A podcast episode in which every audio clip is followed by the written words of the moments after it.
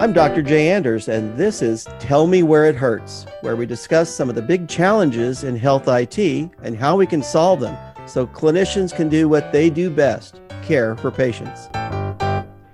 I'd like to welcome everybody to a new episode of Tell Me Where It Hurts. Uh, today is going to focus a little bit on healthcare communications, interoperability, the things we can uh, do to improve that. Our guest is works at the White House, but I'll wait to introduce her in just a few minutes. First, I'd like to tell you an interoperability story that's circa about 1998. I had the opportunity to go to Kazakhstan two years in a row for three weeks on medical mission work. And it was extremely rewarding. Um, the healthcare over there was not good, but interestingly, it was completely interoperable. And I'll tell you what I mean by that.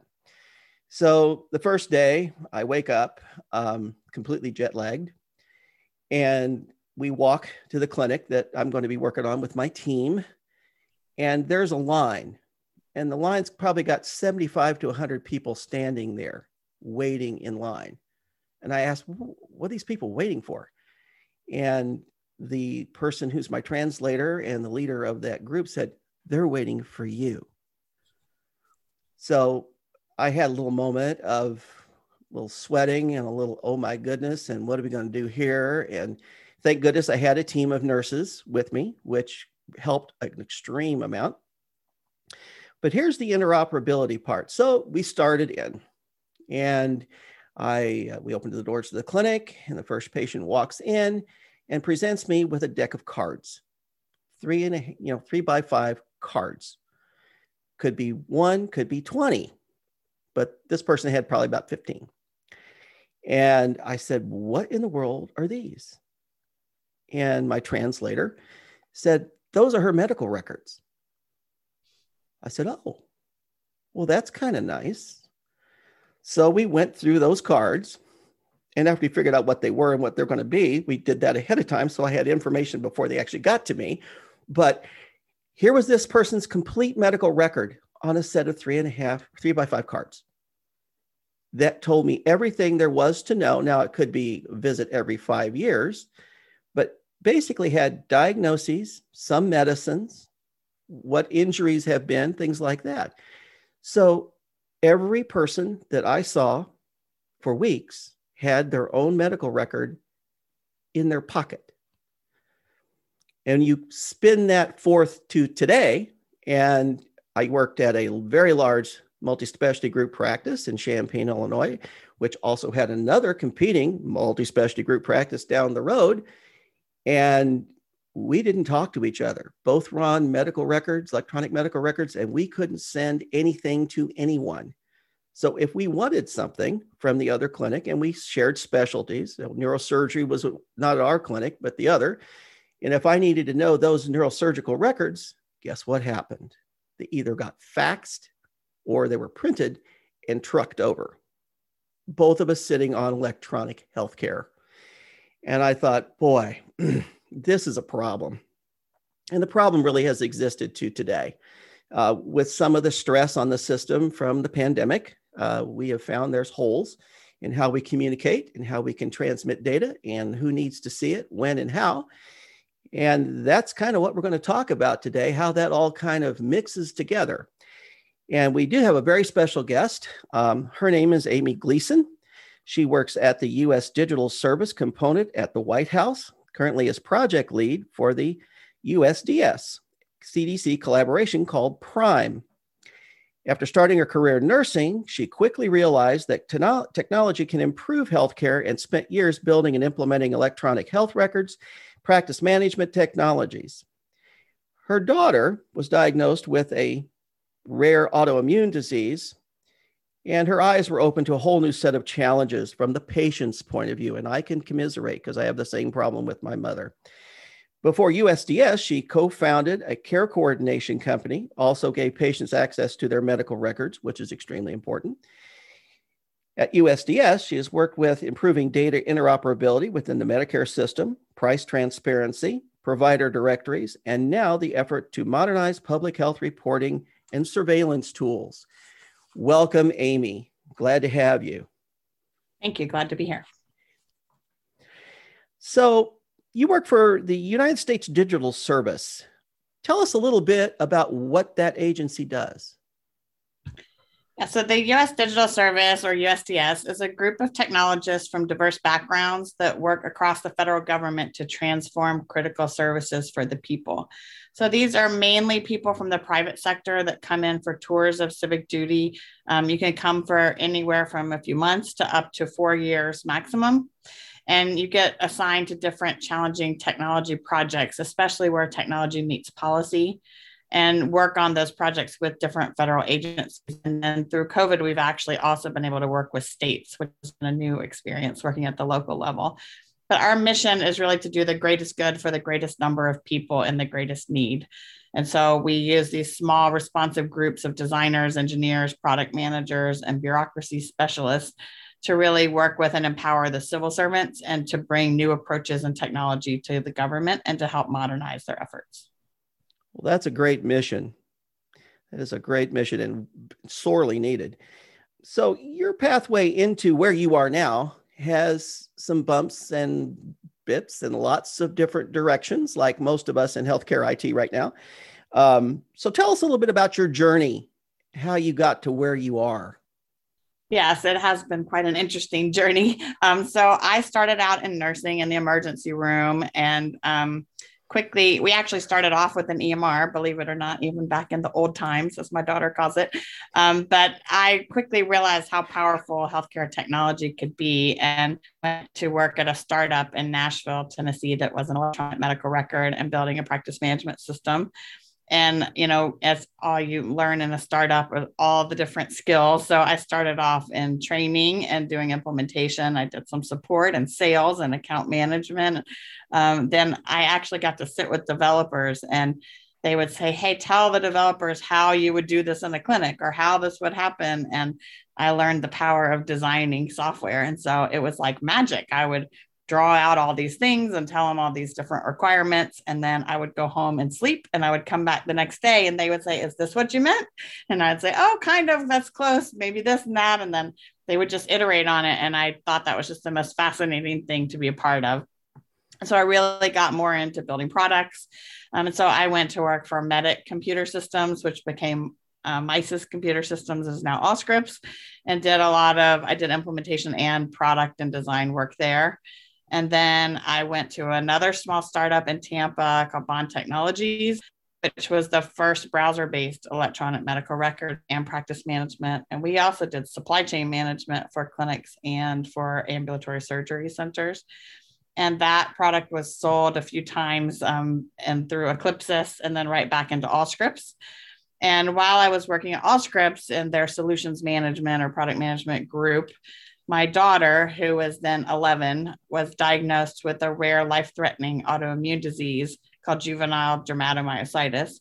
And she went from being a pretty active kid who was a gymnast and cheerleader. And we actually called her the Energizer Bunny because she never stopped moving and really hadn't had very many health conditions until she started having all of these strange symptoms that we actually didn't realize were related. She broke several bones, but we thought that wasn't so unusual because she was very active in gymnastics and cheerleading, and injuries happen. Um, she had headaches all the time. She had stomach aches. But the most alarming thing is she started losing her strength. She couldn't stand up off the floor or walk up the stairs, and she lost, you know, all of her tumbling skills.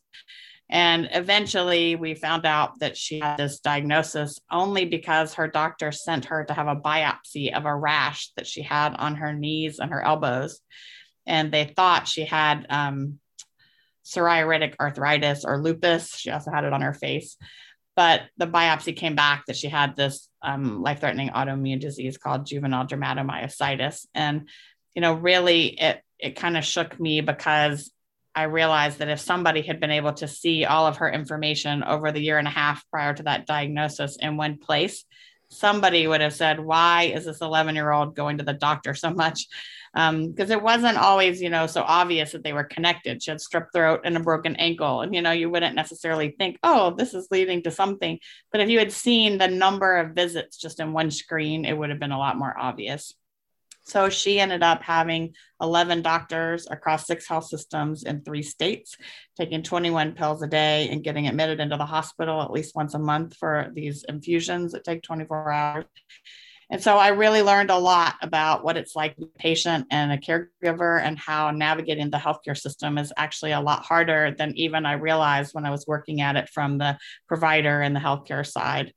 So from there, I actually co founded a company that helped patients get their medical records and um, have access to those, but also access to control who had access to them so they could share that with all of their family and friend caregivers that help them, but also with all of their providers or pharmacists or physical therapists or dietitian or anyone else that's helping them. And then we had care managers that would help them navigate the system. So, from everything from making appointments to arranging rides to finding bubble pack pharmacies to make taking your meds easier, um, anything that we could do to overcome those barriers to healthcare. And then from that company, the technology was sold and the service business was closed down. And I was trying to figure out what in the world you do in life after something so personal. And I learned about the US Digital Service from Aneesh Chopra and applied there. And I joined that in October of 2018. Well, that's quite a journey, and I can uh, sympathize with that kind of walk. I certainly can. Let's switch to the pandemic a little bit. And you've worked with COVID and the response. Uh, work, what work were you involved with as far as the pandemic was concerned? Yeah, so on March 12th of 2020, I got detailed over to Dr. Birx's team on the White House task force. And, you know, I did a lot of different things, mainly surrounding data and technology, where in the beginning of the pandemic, um, you know, everybody was just trying to understand the situation and gather the data from all the different sources. And even things as simple as just understanding how many new cases there were every day in each county and how many people died in each county across the country. Um, and just figuring out the sources of all that information, cleaning the data, making sure it wasn't, you know, there weren't duplications or different errors in the data, and getting trend lines set up so that people could really understand the exponential growth and where it was occurring.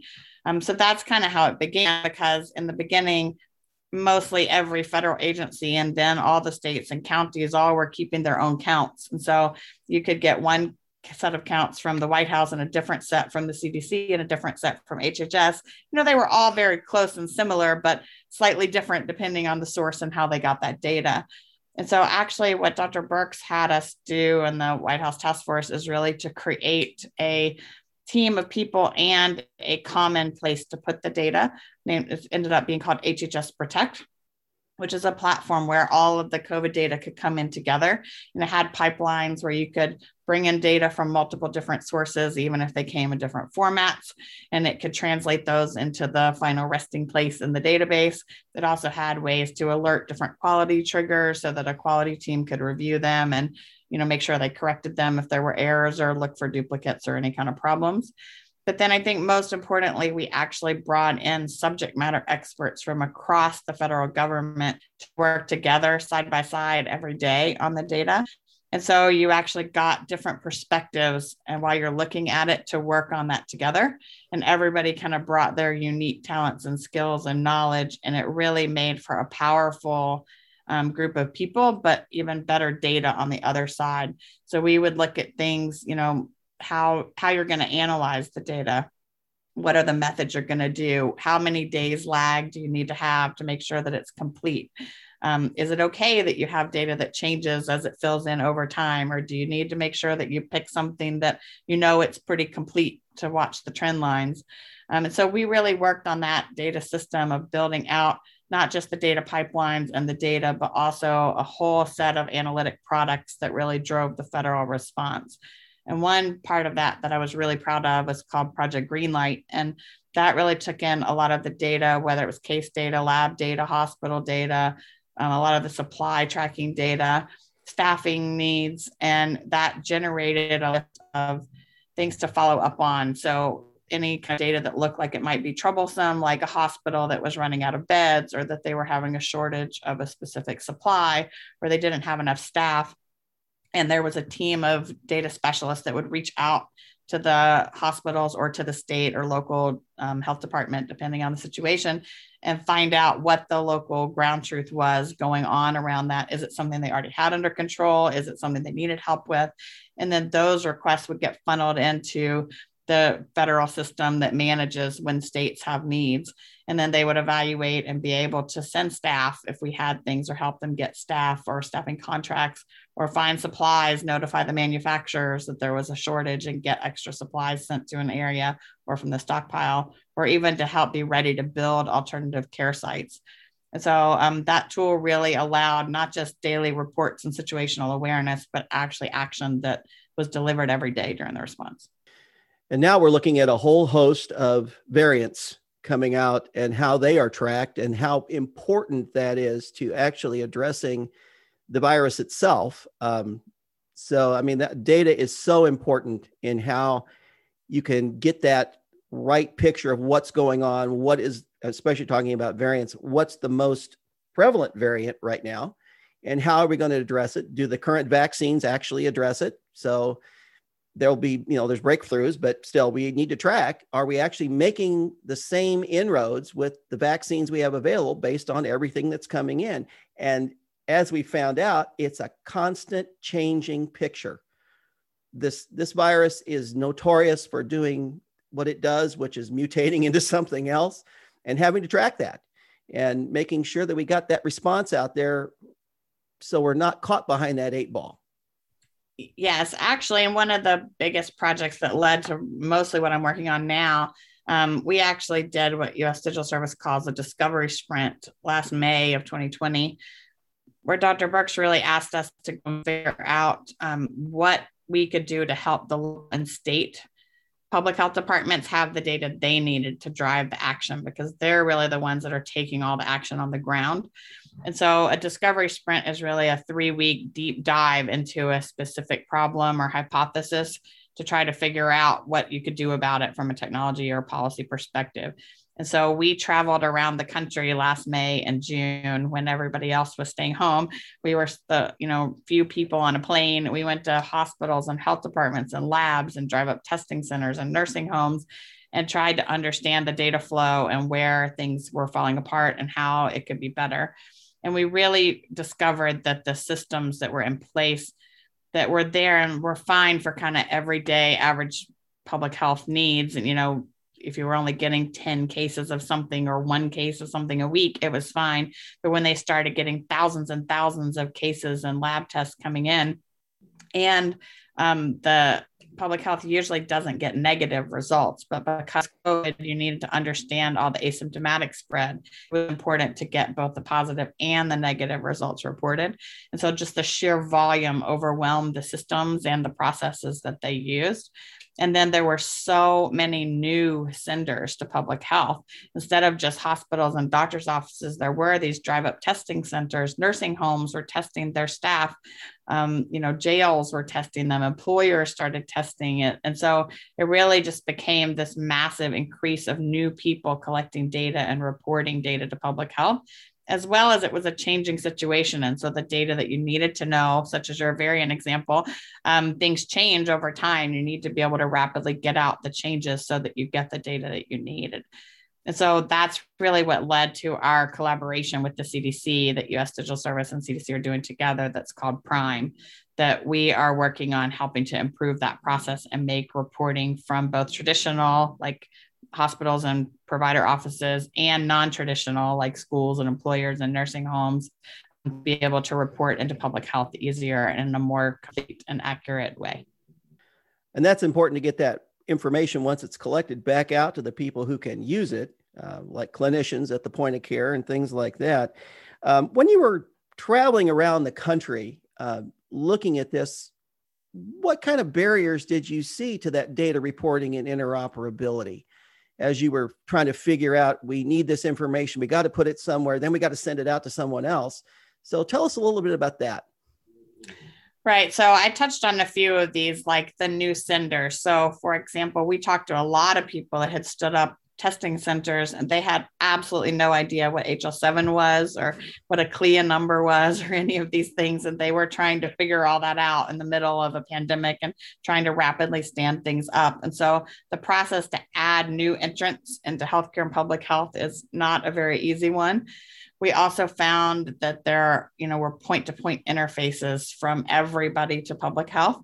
They had thousands of people managing these connections for. So if they needed to make one change to what they were asking for, they had to validate that across thousands of point to point interfaces instead of having, you know, one hub or something that the data comes through. Um, there were new reporting requirements all the time and things changing, um, a lot of unclear definitions. So I found this one firsthand of as you start to try to collect data, such as when we were collecting hospital data, you sit and work with a team of people and try to come up with the most clear definitions you can and think through all the details. But as soon as you send it out, people have all kinds of questions that you never anticipated or interpret words in a way that you wouldn't have thought about. So um, it became really important to give a lot of examples and to do FAQs and webinars and try to really get out the word on what those definitions were to make sure everybody had the same definitions. Um, there were also multiple versions of the data. So um, one of the interesting things I thought we learned in our sprint was that um, as electronic lab reporting came in before that, really most reports to public health were from the clinicians. So, doctor at the hospital or, or doctor's office were usually doing a paper form back in that day of, you know, I have a new case of this and filling out all the details of their past medical history and the symptoms that they had and the course of whatever they knew about it and sending that to public health. But when electronic lab reporting came along, which was a good technology invention, the labs didn't have all of that same information that the clinicians did. So you started to get much faster and more reporting of public health, but you got less detail. And so these the public health department then has to do all these investigations. They had to do investigations anyway, but they had to do a lot more before they could even get to the investigation they needed to do just to fill in a lot of the data gaps. So there tended to be, you know, a case report and a lab report and different phases of the data um, and then you'd have it at the local level and you have it at the state level and then you have it at the federal level. And, you know, all these different versions of the data can sometimes be difficult to figure out and to um, deduplicate and to understand. And then, you know, deduplication itself is a a big challenge. Sometimes labs would report directly to the state and directly to the federal government, or they might report to the local and the state and the federal government. And so you can end up having duplicates and you have to have strong deduplication logic. And that was definitely a barrier. Well, it's been interesting to see the improvement from the start of the pandemic and the lack of real information to now, which is it's much more accurate you can tell on a daily basis on multiple websites, including the CDC, exactly where the country stands. And it, I think that gives people a sense of relief when they know what's out there and how it's doing what it's doing. Um, to know that your state is down to uh, less than 10% positivity rates and things like that, people understand that.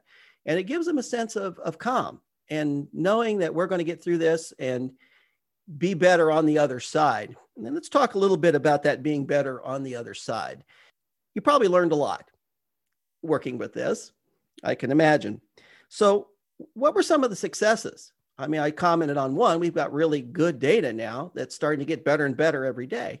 So, what are some of the other successes you had in rolling this out? And the current administration has been very successful.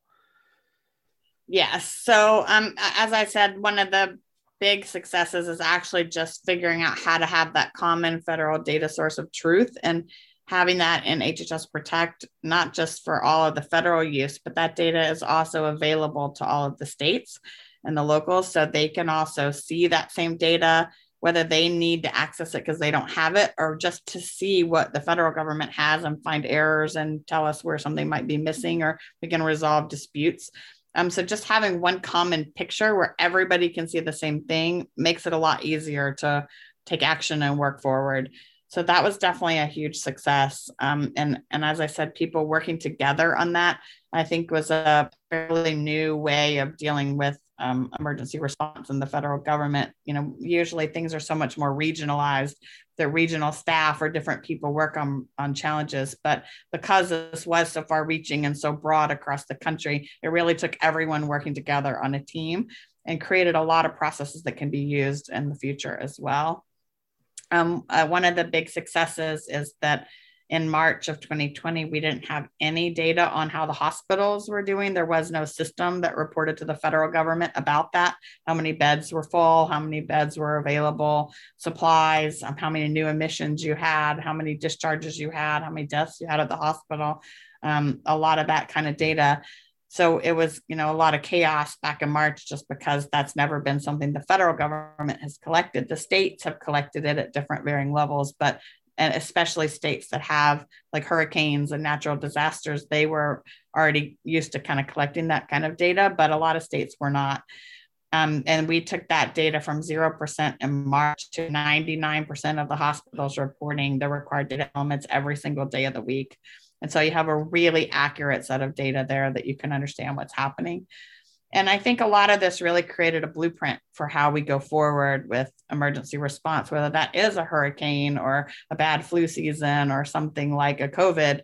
Um, I think it's really given us a lot of tools on how to work together on systems that are needed, on how to stand up data systems quickly, how to improve the quality of them, how to publicly release data. We released a lot of public data files and learned a lot about how to do that. Um, so many different things that were learned for the future, as well as you know things that we needed to do to be more prepared so some of the projects that came out of that sprint that we did um, that we're working on with the CDC and the PRIME project, as we call it, which is Pandemic Ready Interoperable Modernization Effort, PRIME.